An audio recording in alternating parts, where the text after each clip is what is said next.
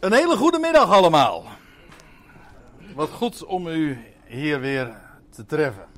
Na twee weken, een korte tussenpauze hebben we dit keer gehad. En ik stel voor dat we dat thema wat hier geprojecteerd staat, dat we dat vanmiddag eens met elkaar wat nader gaan bezien. En wat denkt u? Wat zou het Bijbelgedeelte zijn wat ik nu ga lezen? Of eigenlijk Bijbelvers. Niet de wedloop. Het komt straks nog wel eventjes aan de orde, dat wel. Mijn vrouw is er niet bij. Dat is een, uh, dat is een, fan, dat is een fanatieke hardloopster. Dat heeft ze nog niet overgebracht op de man. Na 26 jaren. En dat gaat hem ook niet meer worden. Ik vind ook niet dat een mens zou moeten rennen, maar. Het, nou ja, goed. Nee, maar nou heb ik nog geen antwoord op de vraag. Of dat het woord een snelle voortgang zou hebben. Ja, dat woord is er. En waar staat dat? Ja. Inderdaad, de wijze waarop dit staat woordgegeven, dat, uh, zoveel staat weergegeven, dat is niet in elke vertaling het geval. Het is 2 Thessalonica 3, vers 1, waar dit aan ontleend is. En dit is een hele letterlijke weergave. En we leven vandaag in een tijd, hier op de weg naartoe, en dat was niet rennend gelukkig. Want dan zou je er langer dan vijf kwartier over doen. Maar toen hadden mijn broer en ik het erover hoe vandaag een woord, een bericht, een video of een nieuwsfeit in no time over de hele wereld gaat. Dan gaat het, zo heet dat tegenwoordig, viral. En dat betekent dus op zijn Engels gezegd, dan gaat het als een virus, verspreidt het zich. En in feite nog veel sneller dan een virus. Want in een, uh, in een paar uur tijd kan een bericht inderdaad compleet uh, over de hele wereld zijn gegaan. In de dagen van de apostel Paulus was dat nog niet die snelheid, dat begrijpt u. Zelfs 25 jaar geleden was het nog niet zo lang niet zo snel als dat het tegenwoordig gaat. Maar we hebben het dus over de snelle voortgang van het woord. Nou, laat ik het anders zeggen, daar heeft Paulus het over. En ik zei al, uh, ik doel op het vers dat we hier nu voor ons hebben, 2 Thessalonica 3. En Paulus is inmiddels bij zijn afsluiting gearriveerd van de brief, zijn tweede brief die hij heeft geschreven. En ja, een, uh, wat overige opmerkingen, dat staat er ook, hè, voor het overige, voor de rest. Broeders, zo spreekt hij zijn lezers aan, bid aangaande ons. Dat is de oproep die hij doet aan zijn lezers. Dat waren de Thessalonikers dus, de mensen in Thessalonica. En met ons doelt hij trouwens, dat weten wij uit hoofdstuk 1, vers 1. Dan doelt hij op zichzelf uiteraard en op Silvanus, die wij uit het boek Handelingen kennen onder de naam Silas. Maar uh, als Paulus hem in zijn brieven benoemt, geeft hij altijd de naam Silvanus. Maar het is uh, dezelfde naam, alleen een wat andere uitspraak en spelling en uh, ook Timotheus.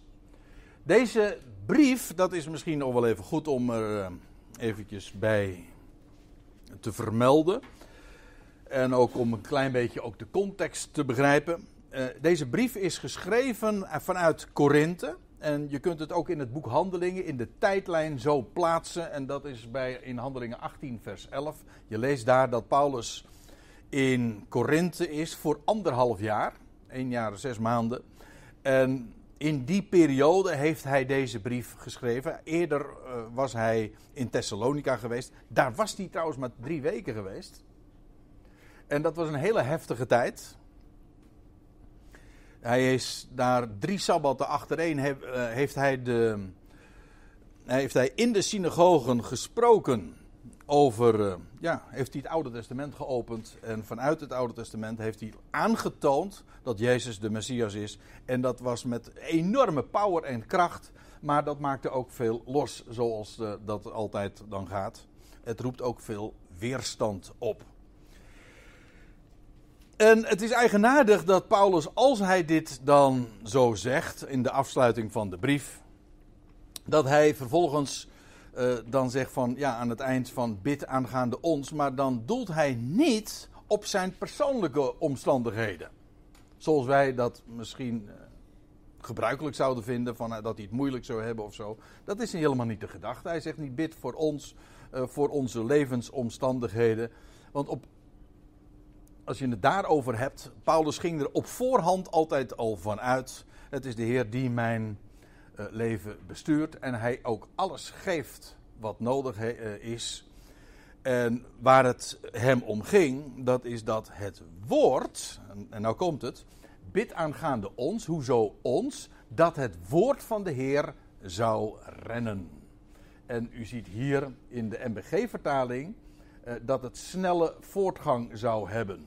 Hoe staat het trouwens in de Statenvertaling? Ben ik vergeten te, na te kijken zijn loop hebben. De, in, de gedachte is in ieder geval die van, van lopen. Nee, er snelle loop. En dan, eh, ja, de, als je snel loopt, dan heet dat rennen. Dus de gedachte is inderdaad dat het snelle voortgang, maar het idee is inderdaad dat van rennen. Het, is gewoon het uh, Griekse woord voor rennen. Vandaar dus dat het woord van de Heer zou rennen. En aangezien Paulus juist degene was voor wie dat helemaal zijn missie was, aan hem was het woord van de Heer ook toevertrouwd om dat onder de natieën, onder de hele wereld, uh, in de hele wereld bekend te maken. En dat heeft hij ook uh, gedaan. Zijn bericht ging, uh, ging viral, om zo te zeggen. Of zijn bericht, het goede bericht dat aan hem was toevertrouwd, het woord van de Heer. En dat was waar het Paulus allemaal om te doen was. Niet om, om hemzelf, maar hij was slechts het, het vehikel, het voertuig, waardoor het woord uh, inderdaad uh, verbreid zou worden.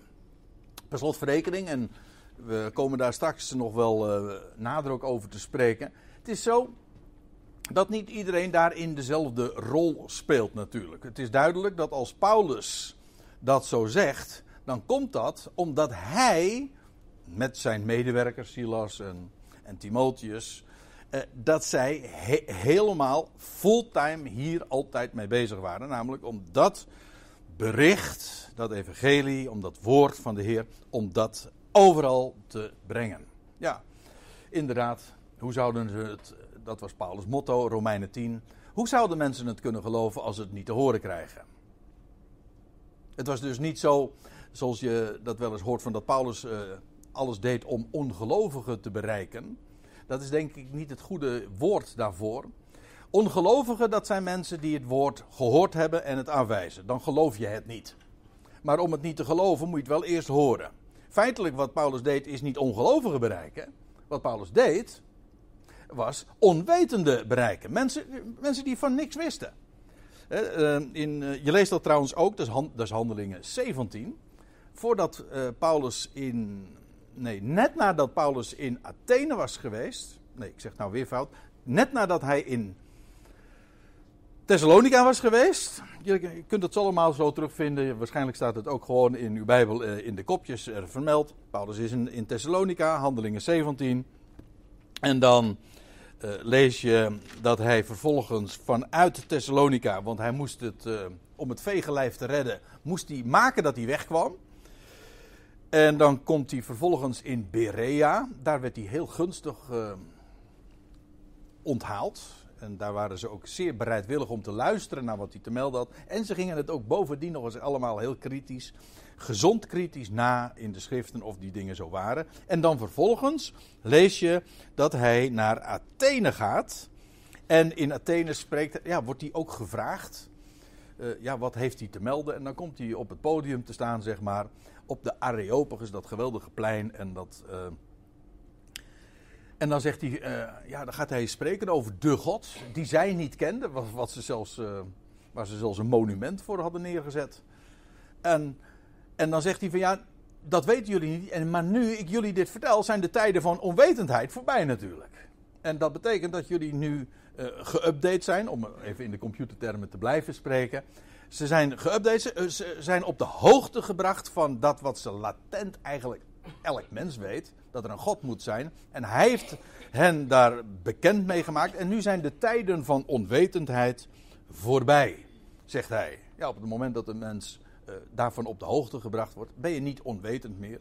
En op dat moment, dan kun je het, ja, take it or leave it, zeggen ze dan. Uh, take it or believe it. Uh, je neemt het aan of je verwerpt het, om, om welke reden dan ook. En alles wat Paulus deed stond in dat teken om die boodschap wereldkundig te maken. En dat was zijn grote missie. Hij zegt ook in, uh, in zijn brieven dat ja, het woord is betrouwbaar en alle aanneming waardig dat Christus Jezus in de wereld gekomen is om zondaren, kortom de hele mensheid, te redden. En hij zegt, en ik ben daar de eerste in. Dus als er hoop voor mij is, dan is er hoop voor iedereen.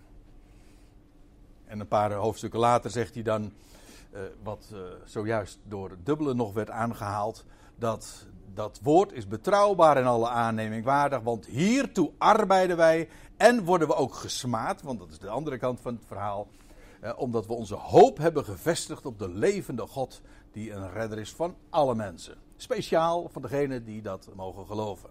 En dan bindt hij Timotheus op het hart, beveel en leer dit. Nou ja, de, als je dus de vraag stelt, waarom arbeidde Paulus? En waarom werd hij trouwens ook zo gesmaad? Van, nou, vanwege die boodschap. Dat is het goede bericht. Dus het lijkt mij ook niet moeilijk om je voor te stellen waarom dat een goed bericht is. Ik bedoel, eh, de boodschap, er is één God. Hij is de schepper van hemel en aarde. Hij heeft alles bedacht. Hij heeft alles gemaakt. Hij heeft een geweldig plan. En in dat plan is er, gaat er niets voor niets. En elk schepsel, elk mensenkind, om het even tot de mensen te beperken. En al die miljarden mensen, ze zijn door hem geliefd. Hij is hun schepper, maar hij is ook, dat is de boodschap, hij is ook jouw redder. Dat is hij. Niet hij wil jouw redder zijn, zoals een aanbod. Nee, het is een mededeling. Hij is jouw redder. Dat wil zeggen, hij redt jou. Some way, somehow. Dat wil zeggen, wanneer dan ook en hoe dan ook, dat doet niet de zaken, maar het feit is gesteld. Nou, die boodschap, zo'n onmiskenbaar goed bericht, dat is dat woord van de Heer. En hij zegt, ja, uh, daartoe arbeid ik en dat woord zou rennen. En inderdaad, het werd zojuist al even gezegd dat ik het zou hebben over de renbaan. Maar feitelijk is dat wel de gedachte ook. Als je dat leest in de Korinthebrief. Paulus schrijft dit vanuit Korinthe trouwens. Maar uh, dat, dat hoofdstuk, weet u wel, aan het einde van dat hoofdstuk van 1 Korinthe 9, lees je dat Paulus zegt van ja, dan vergelijkt hij zijn, zijn loopbaan met, met, ja, met, recht, met een renbaan. Waarin hij ja, rent, uiteraard. En waarom? Ja, om de prijs te behalen. Maar feitelijk is dat ook wat hij doet. Want ja, dat dat woord van de Heer zou rennen. Ja, hoe, hoe kan dat woord rennen? Doordat de, de voertuigen, zeg maar, van dat woord doorgaan en, en, en, en overal naartoe gaan. Dat was eigenlijk het idee. Hij, hij droeg dat woord. Via zijn mond, eventueel via zijn pen, eh, verspreidde het zich. Dus als dat woord rent, ja, dat betekent slechts dat de bode of de heraut die dat woord droeg en uitdroeg, daarmee voortging. En overal vertelde waar hij het ook maar kwijt kon. Dat is immers wat een heraut is. Iets, je maakt iets bekend. Niet iedereen is een heraut. Paulus zegt ook: bid, uh, broeders, bid aangaande ons. wij zijn speciaal daartoe gesteld. Maar waar ik het eigenlijk over ga hebben, is dat de gedachte bij Paulus is dat iedereen die deze boodschap gelooft, daarin ook betrokken is op het moment dat je dat woord hoort en gelooft, dan gaat het, uh, ja, dan gaat dat, uh, daar werd zojuist ook al even in de inleiding op gewezen, dan gaat het zijn werk doen. Dat kan niet anders. Het is een goed bericht en dat kun je niet voor je houden en dus spreek je daarover. Dat is nu eenmaal eigen aan een goed bericht. Ik, ik zal je dit vertellen. een goed bericht eh, voor je houden is moeilijker dan een goed bericht vertellen. Dat is heel wat, dat is heel wat moeilijker. Ik moet er wel bij zeggen, het heeft één groot nadeel. En dat is dat het weerstand op kan roepen. En dat kan een grote drempel worden, waardoor mensen alsnog uh, de, denken van nou misschien kan ik dan beter mijn mond houden maar. Vanwege het ongeloof waar je op stuit, en vaak is het niet alleen maar ongeloof, maar regelrechte weerstand of tegenstand of vijandschap zelfs. En ik zou zeggen, als je daar meer over wil weten, men vragen Paulus, want die ook, hij was als geen ander betrokken in het verspreiden van de boodschap, maar hij was als ook geen ander bekend met, het, met de tegenstand en de weerstand. De, nee, ik heb het niet over Lub. Uh, maar uh, hij was als geen ander bekend met de, weer, de, de vijandschap die dat ontmoette en de verdrukking ook. We zullen daar straks trouwens ook nog over lezen, want zo ging dat ook in Thessalonica. Ja, waarom? Uh, dat is trouwens heel bijzonder. Ik verwijs nu naar 1 Timotheus 2, vers 4. En ik weet niet eh, of u het vers in uw gedachten hebt, maar daar lees je dat uh, Paulus trouwens ook de oproep doet uh, te bidden en te danken, onder alle omstandigheden. Maar dan zegt hij ook, want, nou laat ik het eventjes lezen.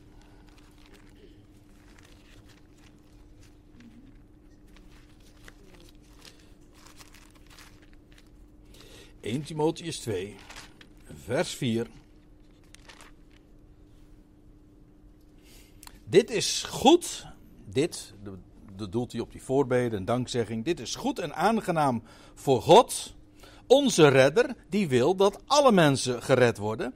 En tot erkentenis, maar letterlijk tot besef, bovenkennis, epignosis, tot besef van de waarheid komen. Want er is één God en er ook één middelaar van God en mensen, de mens Christus Jezus, die zich gegeven heeft tot een losprijs voor allen. Maar nu even dit.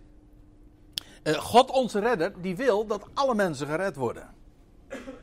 En aangezien maar één God is, kan hij dus ook realiseren dat wat hij zich voornemens is. Er is niemand die hem weerhoudt, want er is maar één God.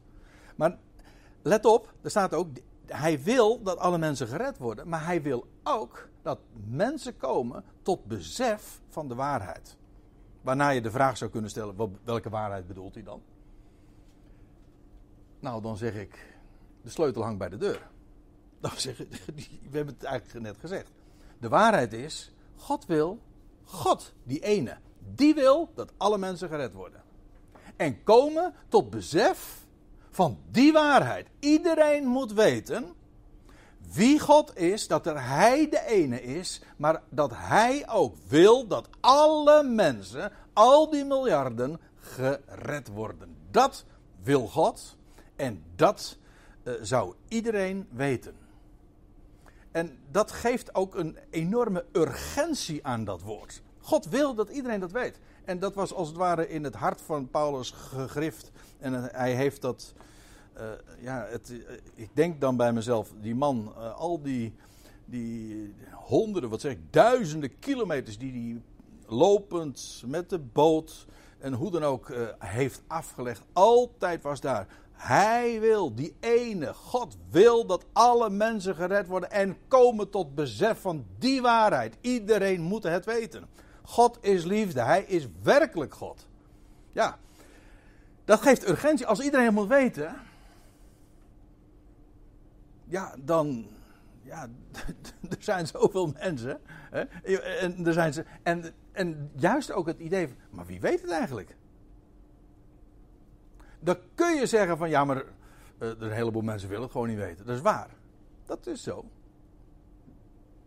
Maar hoe weet je. Je weet nooit uh, over wie het dan gaat. Wel? Iedereen moet weten wie God is en hoeveel hij van zijn schepping houdt en wat hij gaat doen. Iedereen moet weten. Ja, maar dan moeten ze, dan moeten ze het wel horen. Dan moeten ze het wel, dan moet het wel verteld worden. Nou ja. En dat, dat besef, dat geeft inderdaad dat, eh, die roep hier ook, die Paulus hier noteert. Hij zegt, voor het overige broeders, bid aangaande ons, dat het woord van de Heer zou rennen. Want iedereen moet het weten en dat is wat God wil. En dat het woord zou rennen en verheerlijkt zou worden, staat er dan nog bij. En dat verheerlijkt zou worden wil zeggen dat het in het licht gesteld zou worden. De, dat de heerlijkheid ervan, van dat woord, dat dat zou stralen. De, de maand december is nou net begonnen, het is allemaal heel duister. Maar wanneer juist dan in een donkere tijd blijkt wat licht is en de betekenis van licht is. En, en daarmee ook warmte, want licht en warmte heeft ook weer alles hebben ook alles met elkaar te maken. Maar dat het woord van de Heer verheerlijkt zou worden. Dus terwijl het zich verspreidt in, en met snelheid, en dat het daardoor ook de glans en de glorie van dat woord eh, in het licht gesteld zou worden. En dan zegt hij, zoals ook bij jullie. En daar wil ik met name dan toch eens uh, wat nader bij stilstaan. Want met dat Paulus dit zo schrijft, verwijst hij naar dat wat die lezers, de Thessalonikers dus, uh, uit eigen ervaring wisten. En het mooie is, wij weten het ook. Waarom? Wel, Paulus heeft er eerder in zijn brief over geschreven. In 1 Thessalonica 1. Daar lees je hoe Paulus beschrijft hoe hij daar ooit in Thessalonica kwam. Het huidige Saloniki trouwens. Uh, hoe hij daar kwam en hoe hij daar is ontvangen. En hoe met een enorme power, mag ik wel zeggen, dat daar is binnengekomen. En dat woord heeft daar, uh, ook, is daar uh, met een grote snelheid heeft het zijn werk gedaan. Ik zei al, Paulus is er maar drie weken geweest. Maar het is een hele heftige tijd geweest, maar ook een tijd waarin in korte tijd, in no time, het een, een, enorm bereik en impact gehad heeft. Maar het woord is aan de ene kant dus weersproken en ontmoette heel veel vijandschap, zodanig zelfs dat Paulus daar echt moest vertrekken en anders had hij absoluut gelincht geworden. Dat wilden ze ook en daarom dus. Maar dat niet alleen. Het ontmoette ook uh, een, een, een gewillig oor bij een aantal. Degene die God namelijk daarvoor had uitgekozen. Het is mooi zoals je de weg geplaveid heeft. De, de, we hebben het niet van tevoren erover gehad. Maar de elementen die je zojuist in je inleiding naar voren bracht, die uh, sluiten naadloos aan bij wat we vanmiddag zo behandelen. Ik stel voor dat we daar gewoon eens naartoe gaan. Als Paulus dan zegt van zoals ook bij jullie, dan geeft hij daarmee aan, het is bij jullie zo gegaan. Zo, als dit wat ik nu beschrijf. Met andere woorden, zoals bij jullie gegaan is, dat het voor de rest verder zijn voortgang zou hebben en op een snelle wijze. En dat het zo ook, net als bij jullie, verheerlijkt zou worden. Dus daar gaan we naartoe. En dan begin ik even te lezen naar de aanhef van de brief. En dan schrijft Paulus dit. En op een aantal dingen wil ik uh, niet al te diep ingaan, maar ik wil een aantal highlights in, die, in dat gedeelte. Uh, wil ik uh, eventjes onder uw aandacht brengen, omdat dat precies ook aangeeft wat Paulus hier bedoelt te zeggen. Namelijk hoe het woord van de Heer juist daar in Thessalonica ontvangen was, verheerlijk was en met grote snelheid zijn werk heeft gedaan. En Paulus, als hij daar aan terugdenkt, dan zegt hij dit. Wij danken God altijd omtrent jullie allen. En jullie in herinnering brengend in onze gebeden. Dat wil zeggen, terwijl Paulus dus dankt, bidt hij ook voor ze en hij, her, hij herinnert zich hen. Uh, en noemt hun namen en daarmee ja, brengt hij hen in herinnering in zijn gebeden. En dan staat er ononderbroken herinnerend, waar, wat wel aangeeft dat terwijl Paulus daar inmiddels al lange breed in, in Korinthe is, nog steeds denkt hij daaraan uh, voortdurend aan Ja, wat zegt hij dan? Jullie werk van het geloof. Nou zou je even kunnen denken van, wacht eventjes, maar wij geloven toch, wij werken niet. Nee, maar nou even, even wat anders. Geloof werkt wel. Hm? Het geloof heeft namelijk een enorme impact. Het geloof, het, het geloof namelijk in het woord, dat werkt. En zet alles in beweging. Het even, er staat ook in, uh, uh, in de Romeinenbrief dat het geloof. Nee, daar staat het evangelie, zegt Paulus. Ik schaam mij, de, het, het beschaamt mij niet, zegt hij. Hij zegt, want het is een kracht Gods tot redding voor een ieder die gelooft. En kracht, dat wil zeggen, het is dynamisch, dynamiet. En dat, ja, dat werkt hoor. Dat heeft namelijk een kracht en impact. En, uit, en ook een uitwerking. Vandaar ook eigenlijk dat werk van het geloof. Dat is de, de uitwerking van dat woord wat ze geloofden. Geloven wil zeggen, je beaamt het. En vervolgens doet dat woord zijn werk. En Paulus herinnert zich dat voortdurend. Het werk van het geloof, de inspanning staat er van de liefde. Want ook, ja, net als bij geloof, uh, uh, is dat met liefde ook het geval. AKP, die goddelijke liefde, dat zet ook in beweging. Ja, dat doet, dat doet liefde in het algemeen. Dat doet het hart sneller kloppen, toch? Sowieso. En dat zet precies ook. Dat veroorzaakte ook die inspanning. Hè, die zij aan de dag legde. En dat was pure liefde de liefde Gods, want daarover hebben we het hoor. Die AKP, dat is de liefde die onvoorwaardelijk is. Dat is goddelijke liefde. Die ook dus niet zijn, zijn voedingsbodem vindt of zijn aanleiding vindt in eigenschappen van de mens. Dat is allemaal prima. Dat is, dat is sympathie of dat is filio, dat heeft weer andere namen. Dit is liefde zoals een vader en een moeder houdt van het kind. Dat is onvoorwaardelijk. Je hebt die liefde omdat het je kind is. Wel, God heeft liefde voor zijn schepping. Waarom? Omdat het zijn schepping is. Het zijn zijn creaties, zijn bedenksels. En hij heeft daar een plan mee. Wel, als je dat woord gelooft, dan gaat dat werken in je hart. Maar dat is ook een woord van liefde. En dat werkt ook uit daarmee wil je, je wil namelijk ook de ander bereiken. Dat is eigen toch aan liefde.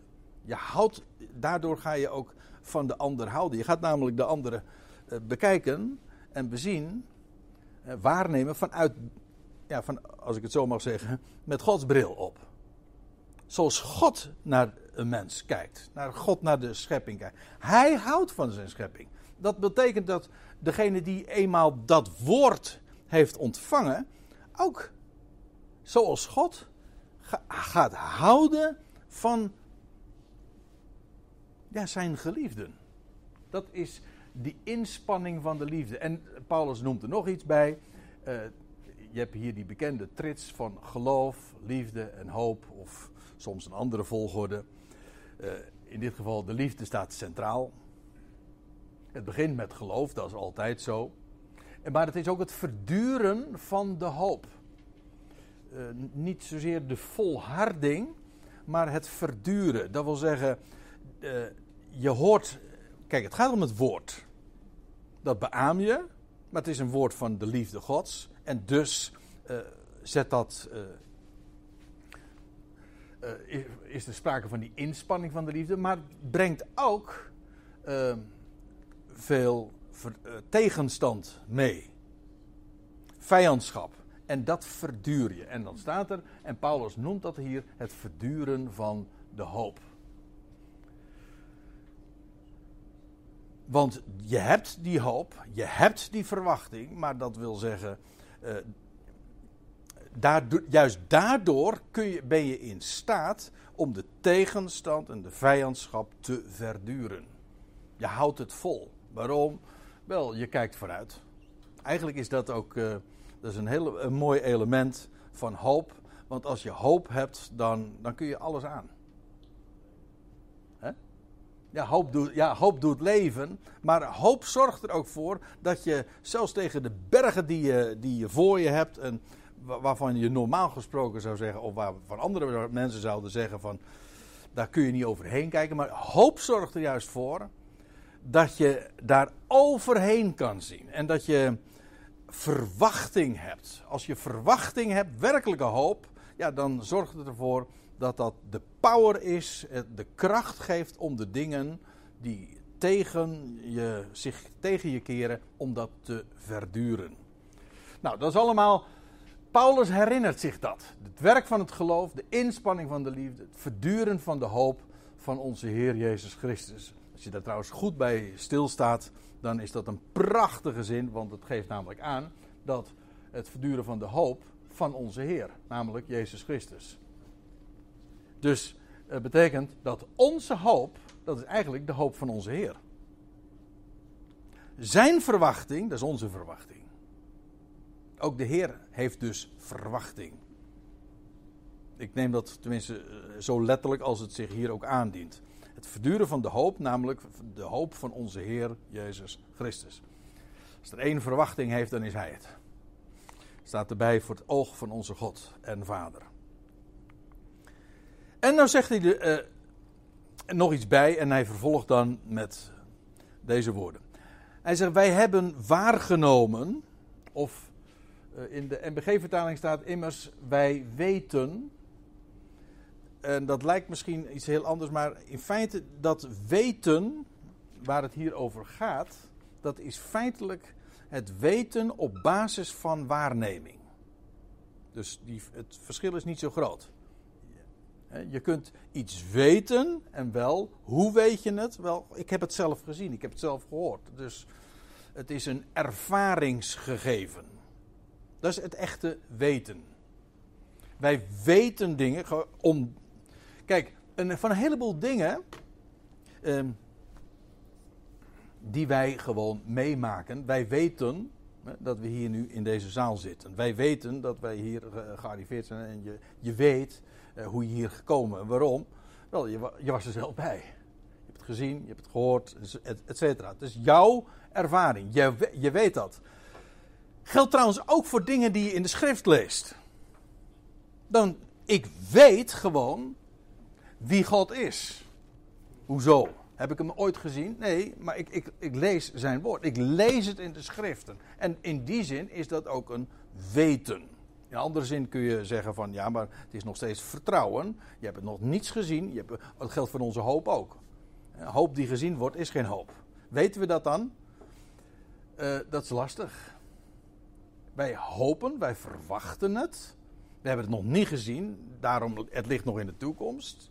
En toch weet ik het, omdat er van gesproken is en het staat genoteerd, zwart op wit. En op dat woord kan ik staan. En dan is het dus toch rotsgrond. Dat even wat dat eh, woordje weten en waarnemen betreft. Wij hebben waargenomen, door God geliefde broeders, jullie uitverkiezing. Dat gij, in de MBG-vertaling staat, dat gij uitverkoren zijt, dat weten wij. Broeders, hey, dat is boeiend.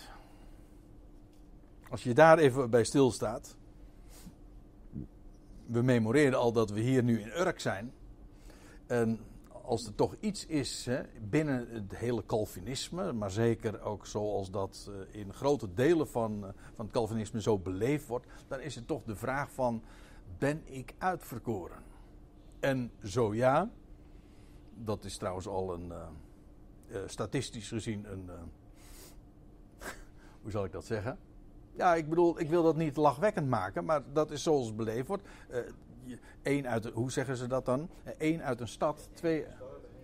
Ja, precies. Ik, ik, ook binnen de, de Calvinistische wereld wordt dat zo inderdaad ook beleefd. Dat wil zeggen, het is een enkeling die uitverkoren is.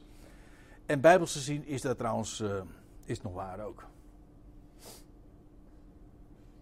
Ja, nou moet ik me helemaal gaan uh, uitleggen natuurlijk uitverkiezing is exclusief.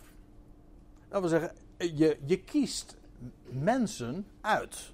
uit. Je hebt een, een, een massa, je hebt een groep. En daar worden mensen uitgekozen. Abraham werd uitgekozen.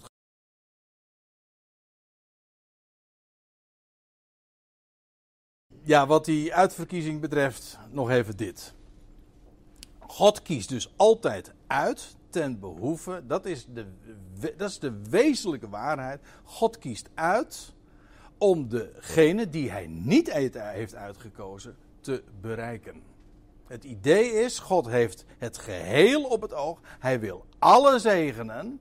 En daarvoor gebruikt hij middelen, kanalen, instrumenten, kiest hij uit. Juist om dat doel te bereiken. Een totaal andere beleving en perceptie krijg je dan van wat uitverkiezing is. Dat is zo wezenlijk. En God kiest uit en Paulus was ervan overtuigd dat hij, dat zijn lezers, die Thessalonikers, dat, dat, dat zij uitverkoren waren. Hoe wist hij dat? Wel, omdat, zegt hij dan in vers 5, omdat ons goede bericht niet tot jullie kwam in woord alleen. Het was niet alleen maar gewoon uh, het, het, overbrengen van data van that, that's it en dat is de mededeling. Nee, het was niet alleen woord, want het woord van God is namelijk altijd ook kracht. Dat is een kenmerk van het woord van God. Is nooit alleen maar uh, data, informatie. Nee, het woord van God is power. Het is namelijk levend. Hè? Dat zegt uh, de Hebreeënbrief ook. Het woord van God is levend en krachtig en scherper dan enig tweesnijdend zwaard. Ja, woord van mensen niet. Dat gaat er vaak hierin en dan daar weer uit. En woord van mensen heeft geen kracht. Heeft ook niet het vermogen om de dingen te voorzeggen, et cetera. Nee. God is levend, God is krachtig en het woord waardoor hij, eh, waarmee hij zich bekend maakt, heeft ook diezelfde kenmerken van het is levend, het is krachtig. Vandaar dat het goede bericht, dat dat woord bij hen de, was gekomen, was niet alleen woord. Het was ook in kracht. En staat er in heilige geest. Dat wil zeggen, het was levend. Geest is in de Bijbel altijd leven. Je geest ontvangt, dan ontvang je leven. Net zo goed als je de geest geeft, dan geef je het leven weer af. Oftewel, dan sterf je. Maar het is in heilige geest. Het is in uit, heilig wil zeggen apart gezet, maar ook uitzonderlijk. Het is in goddelijke geest. Er kwam kracht in mij, heilige geest. En in veel, staat erbij, en volle zekerheid. In, in volle zekerheid. En dan staat erbij, nog bijvoeglijk, hè, uh, uh, ja, het was heel, niet alleen maar volle zekerheid, het was heel veel volle zekerheid. Nou, hoe, hoe zeker wil je het hebben? Het is niet alleen zeker, het is volle zekerheid en het is veel volle zekerheid. Dat wil zeggen, de overtuigingskracht waarmee het woord tot de Thessalonikers kwam, ja, dat bewees wel dat het van goddelijke oorsprong was. En zegt erbij, zoals jullie weten, ja, zij hadden het immers eh, nog niet zo heel erg lang geleden zelf zo ook meegemaakt. Zoals jullie weten, zo waren wij onder jullie vanwege jullie. Dat wil zeggen, om dat aan jullie ook bekend te maken. En, en nou komt het echte argument. Hoe wist Paulus nu dat zij uitverkoren waren? Dat God hen had uitgekozen? Wel, heel simpel. Hij had het goede bericht verteld. En jullie, lezers, zegt hij, jullie werden navolgers van ons. Nou ja, van de Heer. En van de Heer, dat en, dat heeft de betekenis van namelijk. Het is een en is een, zoals dat in de grammatica heet, een voegwoord. En dat verbindt twee zinsdelen. En betekent, is niet hetzelfde als ons woordje uh, het wiskundige plus. Het is niet zo van, jullie werden navolgers van ons, maar jullie werden ook navolgers van de Heer. Het is niet iets extra's, het is, jullie werden navolgers van ons, namelijk van de Heer. Want ja, wat was Paulus' woord anders? Zoals hij het trouwens ook zegt, uh, dat zegt hij trouwens ook tegen de Corinthiërs. wees mijn navolgers of word mijn navolgers, gelijk ik Christus navolg. Ik volg Christus na en doen jullie nou net als, of uh, net als ik, volgen je ook jullie Christus na. Jullie werden navolgers van ons, zegt hij, en van de Heer. Aha, zo wist hij dus dat zij uitgekozen waren. En niet alleen maar dat het bij hen uh, ingang had, ze volgden het na, ze beaamden het. Het kwartje viel, om zo te zeggen. Dat niet alleen, maar jullie ontvingen dat woord in veel verdrukking. Juist dan blijkt het des te sterker nog. Dat ondanks de tegenstand, ondanks de vijandschap ook. Want het mooie is als je zo'n brief leest. We hebben ook gewoon vanuit eh, de beschrijving van Lucas in het boek Handelingen. hebben we ook een historische context. We weten gewoon hoe het gegaan is.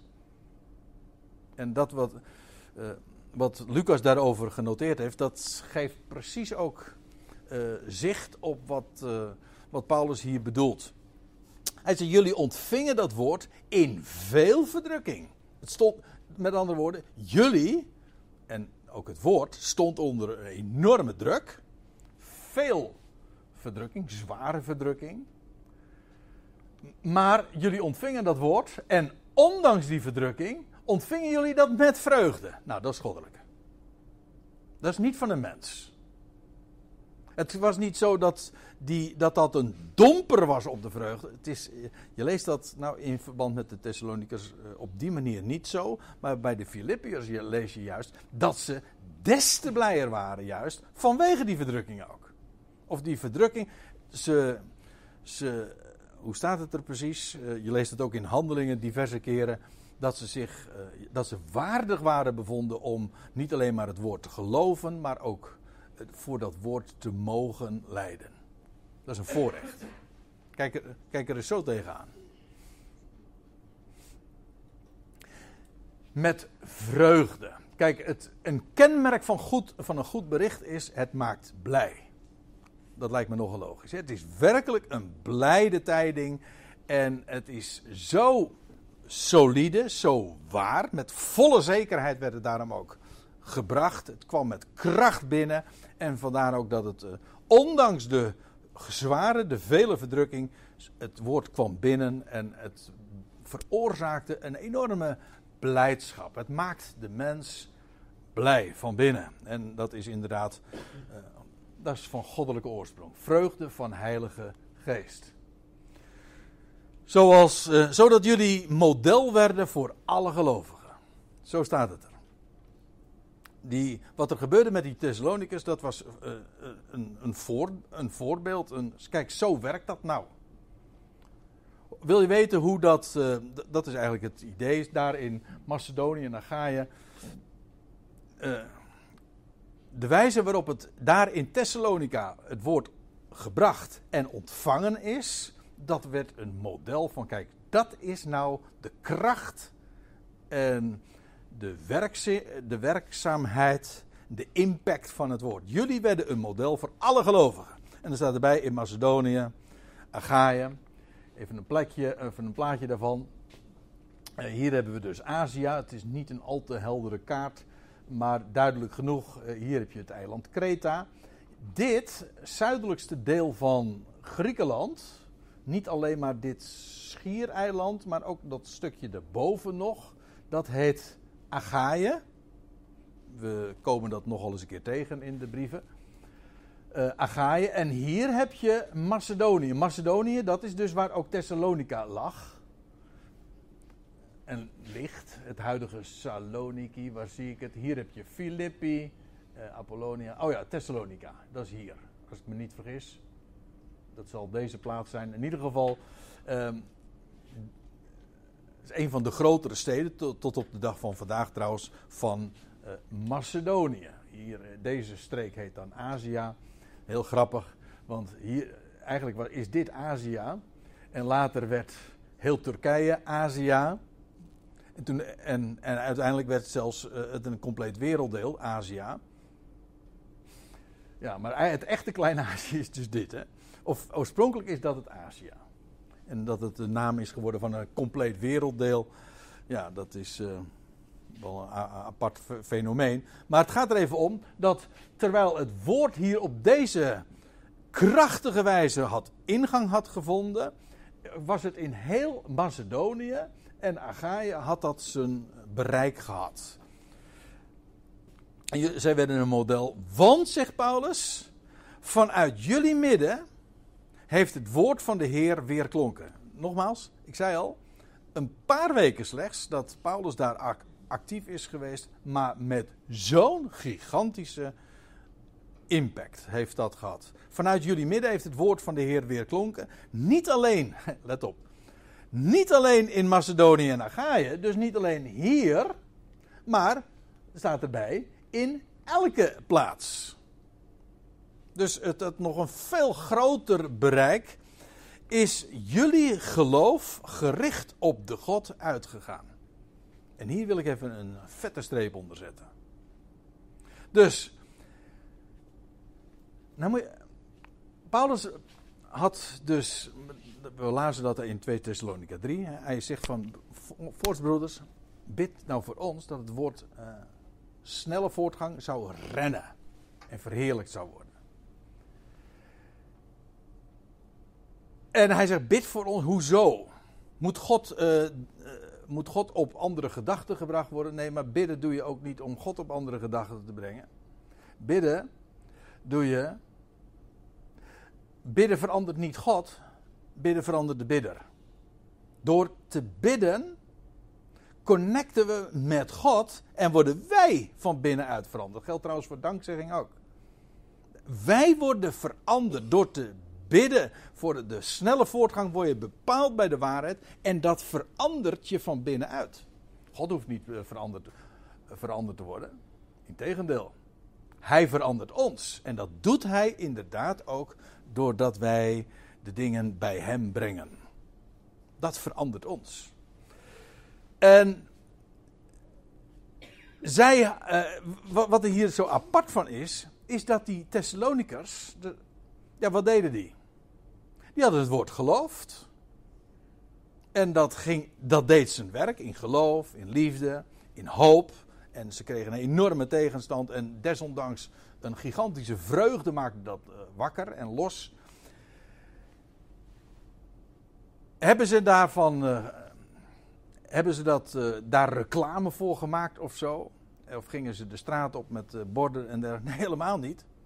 Maar hun geloof dat zich richtte op de God, zo staat het er letterlijk. Hè? Let op dat bepaalde lidwoord. Het jullie geloof gericht hè, op de God, dat is, dat is uitgegaan naar elke plaats. Zodat wij, zegt Paulus, daar niks van behoeven te zeggen. Dat wil zeggen, wij hoeven dat uh, helemaal niet meer aan andere mensen te vertellen. Het heeft al lang zijn weg zo uh, bereikt. Het, heeft, het is zijn weg gegaan.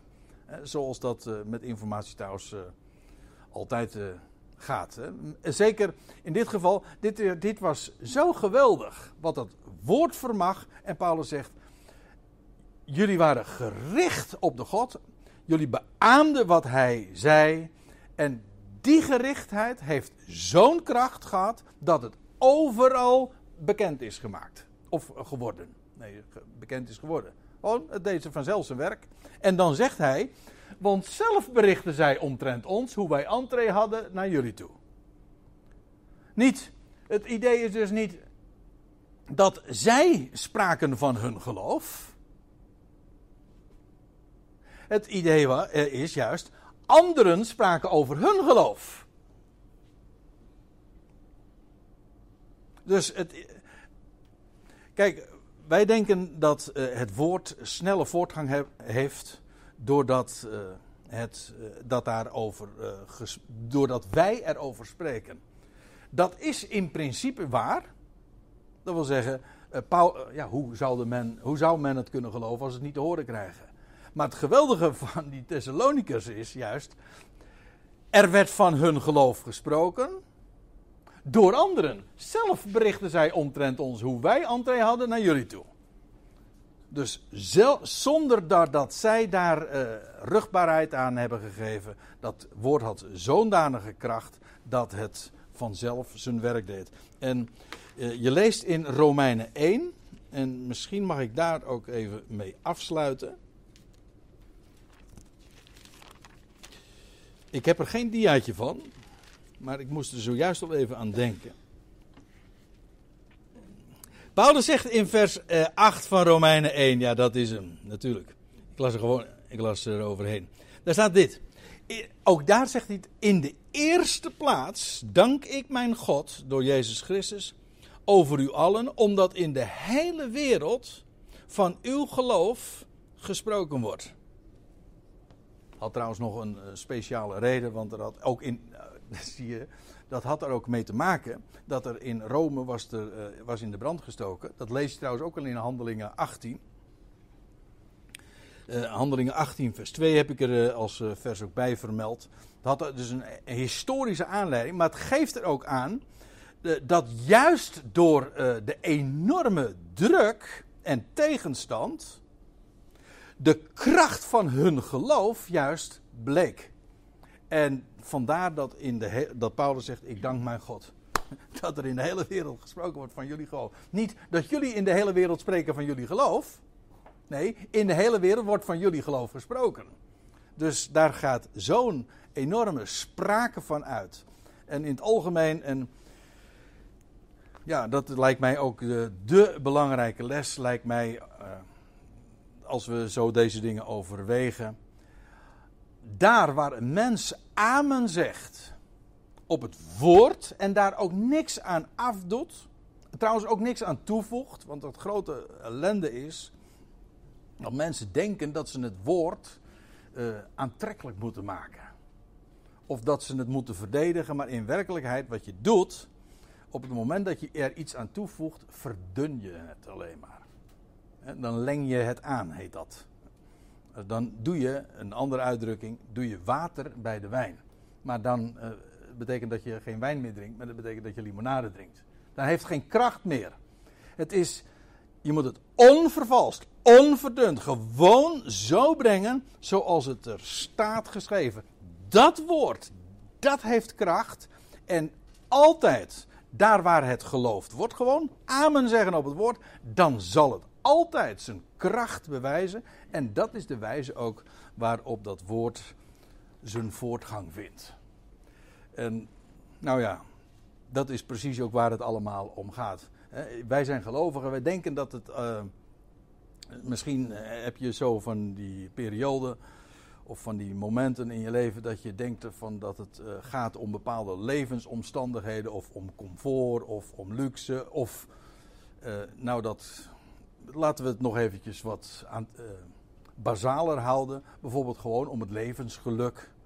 Uh, zoals je dat uh, als familie, als gezin of als huwelijk kunt beleven. Dat is niet waar het om gaat.